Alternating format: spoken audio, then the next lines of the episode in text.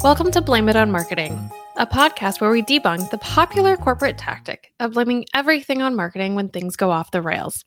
Stick around to hear why marketing is always to blame, what marketers can do to course correct quickly, and how to mitigate blame in the future. This is the conversation you wish you could have at work, but only share with your closest colleagues during off the grid Starbucks confabulations. I'm Stephanie Chambers, a New York City marketing executive and the author of Blame It on Marketing for the past 20 years, I've seen many things go wrong at incubators, startups, small businesses, and even global organizations. One thing all organizations have in common, regardless of size, is the propensity to point the finger at marketing when things go off the rails. Helping me to kick off my very first podcast is Ellen Schwartze, the Senior Director of Demand Gen at Knotch. Welcome to the show, Ellen. Hey, Stephanie. It's great to be here. I'm so excited to have you on as my first guest, and I'm even more thrilled to be discussing with you today why marketing gets in hot water when they say to sales, but we added 200 marketing qualified leads to the funnel. On the surface level, it seems like a metric that marketing should be very proud to be reporting on. But we both have some thoughts on why the buck doesn't stop with marketing qualified leads. Before we dive in, I'd like for our listeners to get to know you a little bit more so they can understand your perspective on the situation. You're known for simplifying complex audience journeys, but this wasn't an area of focus when you first started your career. So, what did your journey look like from your early career days to where you are now? Sure. So I've been in marketing for probably a dozen or so years at this point. Um, but I started in nonprofit marketing and then found my way into B2B SaaS. I started my kind of B2B career at a customer experience company. So that was the first time I was being asked to track leads and bring things in and hand them over.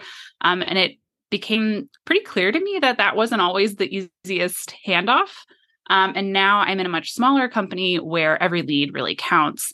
Um, so I've figured out ways to talk to Rev and make sure that everybody's on the same page with that. So my my actual work experience came in, you know, kind of jack of all trades marketer when it comes to B2B. So email marketing, field marketing, events, um, lots of webinars. Now I'm also hosting the podcast over at Knotch as well. So understanding what all that is, is it working and is it valuable to sales has become something that's really front and center in my mind.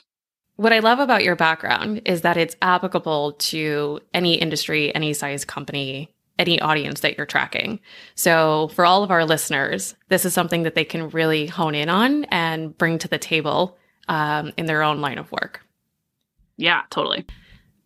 Let's jump in. I'd love for you to replay the situation that went off the rails what was going on when marketing and sales got into some slight office fisticuffs when marketing reported on the number of leads they produced.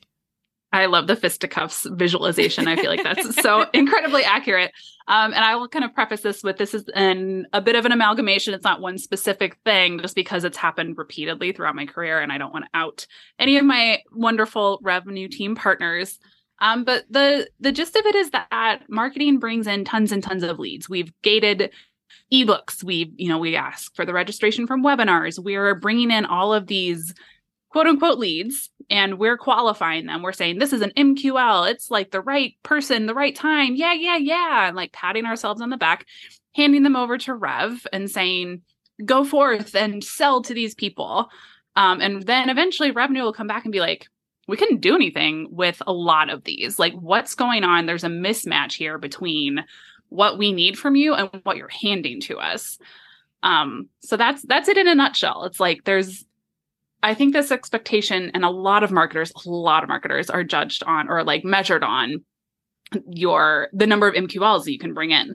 So we've started to do whatever we can to up that number to be able to say, we brought in 300, 200, 100, whatever is significant for you. But it doesn't mean that we've been really held to quality because it's difficult to measure that.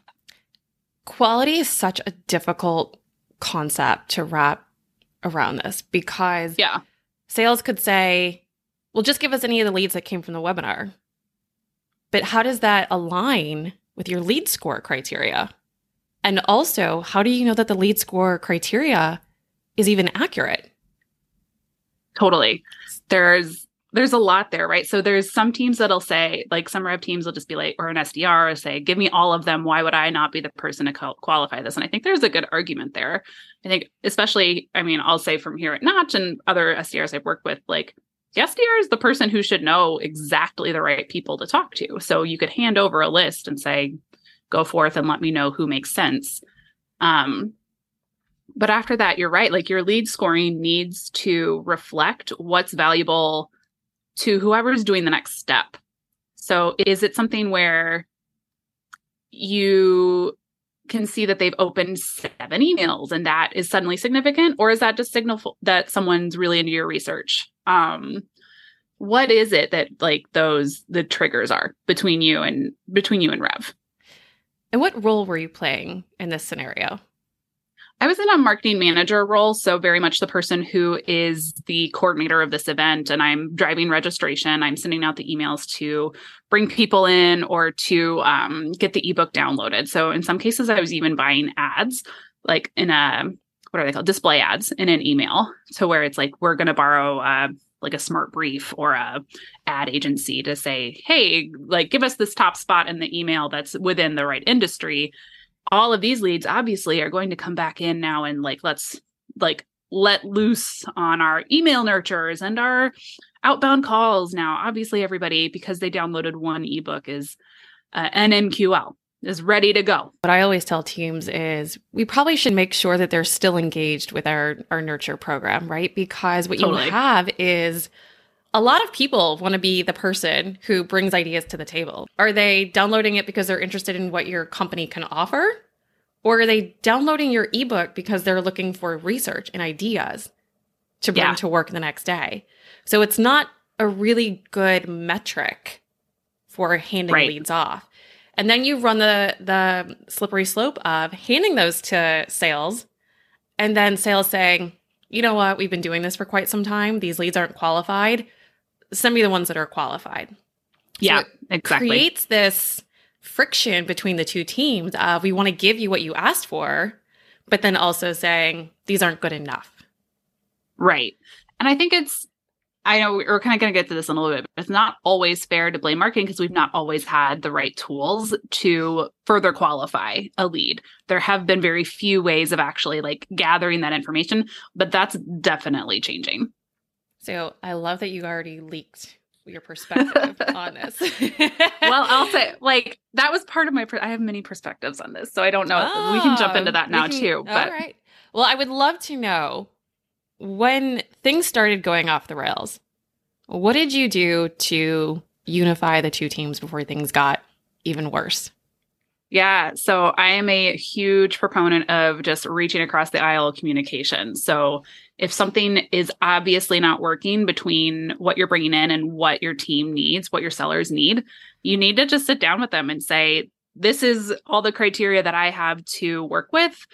Does any of this work for you? You need to kind of be ready if they say no as well. But then, like, the only way that you're going to really understand what they need is to ask them is to say we need to be working together. There's i think this is something that really mature teams are starting to do anyway is to say marketing and sales really aren't that separate. Like the handoff has been a weak spot and it needs to be where we are doing a lot of reinforcement now to make sure that everything is making it across that gap I love that. I, I mean, I'm a big proponent of always putting sales at the forefront of the strategy. Mm-hmm. It helps to eliminate the finger pointing. Um, it level sets on expectations, but it doesn't always solve for all the problems. And you have to mm. be hmm. forward thinking. So, taking your experience from the situation and the learnings, what would you say are your top two tips for avoiding discord around the qualification of lead handoff? So, first piece of advice again is just definitely reach out to Rev. So, say, I want to get better at this and I need to understand what you need. Um, and then after that, I would say take it upon yourself to track your leads a little bit further. Um, and I guess I could say, like, I'll back up one further and say, even if it's like your very, very top of funnel, your search, your SEO, your something like, or your LinkedIn ad spends, whatever those are, it's really easy to just say like i got a low cost per click or i got a low convert or high conversion rate excellent. I know that those are the metrics that you've had to work with. You need to take it the next step to say, all right, so of, those 100 leads, 10 of them turned into the next turned into subscribers turned into a better mql like requested a demo whatever that next step might be for your journey is what you need to start holding yourself accountable to. You can't just take them chuck them to the next person and say good luck because eventually that next person will come back and say i can't work with these. So uh, we're talking specifically about the handoff to rev but it could just be the next person in your funnel or whoever that might be. I'm hearing two additional takeaways from this as okay. well. It's teams have a habit of working towards their KPIs, mm-hmm. but you really need to align your KPIs to the organization's KPIs. Yes. So it never ends with marketing metrics. It should always end with revenue attribution. 100%. And then I think in addition to that, it's understanding the process of the lead conversion funnel and setting the expectation for hey, sales, if you want qualified leads that can actually turn into potential customers, help us understand what the conversion time looks like. So, from downloading an ebook to going through the nurture campaign, maybe it's more of a two month cycle so, mm-hmm. what is the expectation for when those leads should be handed off as well? And that takes a lot of time to measure quality leads and the time to convert. Yeah, it totally can, but it's very much worthwhile to start to make your funnel very, very efficient. And that's something that we're seeing right now with this recession kind of looming is that everyone's being asked to either do more with the same budget in some you know, not so great cases, budgets are being cut, and even worse cases, you're losing headcount. Mm-hmm. People are asking where every dollar is going. And I don't know that that's something marketing is super used to because it's felt like we haven't had the right metrics before. So that's one way that you can start to say, I know, like, you know, from that LinkedIn ad spend example, you should be constantly trying to get that better. But the way that you need to do that is to go the next step down it's not that you just need to get a like a super low cost per click because that might just be even worse quality leads. It's that you need to say maybe it's worthwhile for me to spend $10 on a like on a conversion on LinkedIn because that person, like you said, in that 2 months is going to be the right person. Large companies have a science around this and tends to be a playbook that they play every quarter. For smaller companies who may not be as proficient in measuring and tying attribution to revenue, what are a couple of simple steps they can take to start practicing like a more mature organization? So I think a playbook is in place a lot of times because that documentation helps hold everyone accountable. So I think the first thing you can start to do is documenting what you're doing in a uh, central location. So hopefully that is something like your CRM, your Salesforce, your HubSpots, or somewhere that you can have a bunch of dashboards.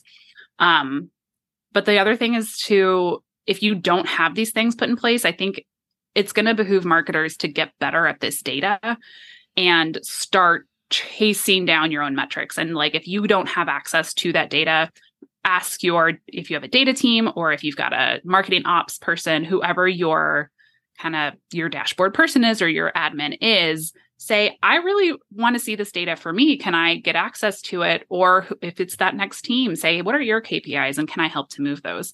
Um, i will say i love what you said about how your marketing metrics can't stop with marketing that they have to ladder up to the whole business goal. That's something we love to preach here at Knotch to where it's just like it's it's the basis of this conversation right? Like an mql fantastic. It's probably helping you move the needle in some way.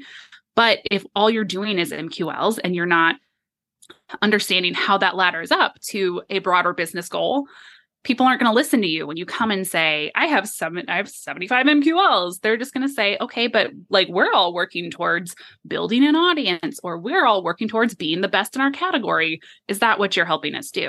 So the more you can tie from your individual work, which again, and I won't like, I shouldn't totally knock on them MQL the whole time. It can be great, but it's only great if it's tying to the whole business. And I think it starts with leadership, right? Setting the Totally. tone for, hey, we haven't done this before. We haven't measured it properly before. The numbers that you're going to present in the marketing dashboard, well, yes, we're holding you accountable. It's not indicative of your performance. We don't have Mhm. historical data in some cases, right? Or saying, hey, we're trying to go after new verticals. So the numbers may be different. Um, and I think marketers have a fear of their marketing metrics are directly tied to their performance results, Mm. um, their reviews, their their bonus structures, and it's if companies are set up like that, maybe it's not the best company uh, for those Hmm. individuals, right? Because marketing is all an experiment. It's one giant puzzle where what worked six months ago may not even work tomorrow. So giving them the comfort in knowing that all they need to do is experiment and learn from the experimentations.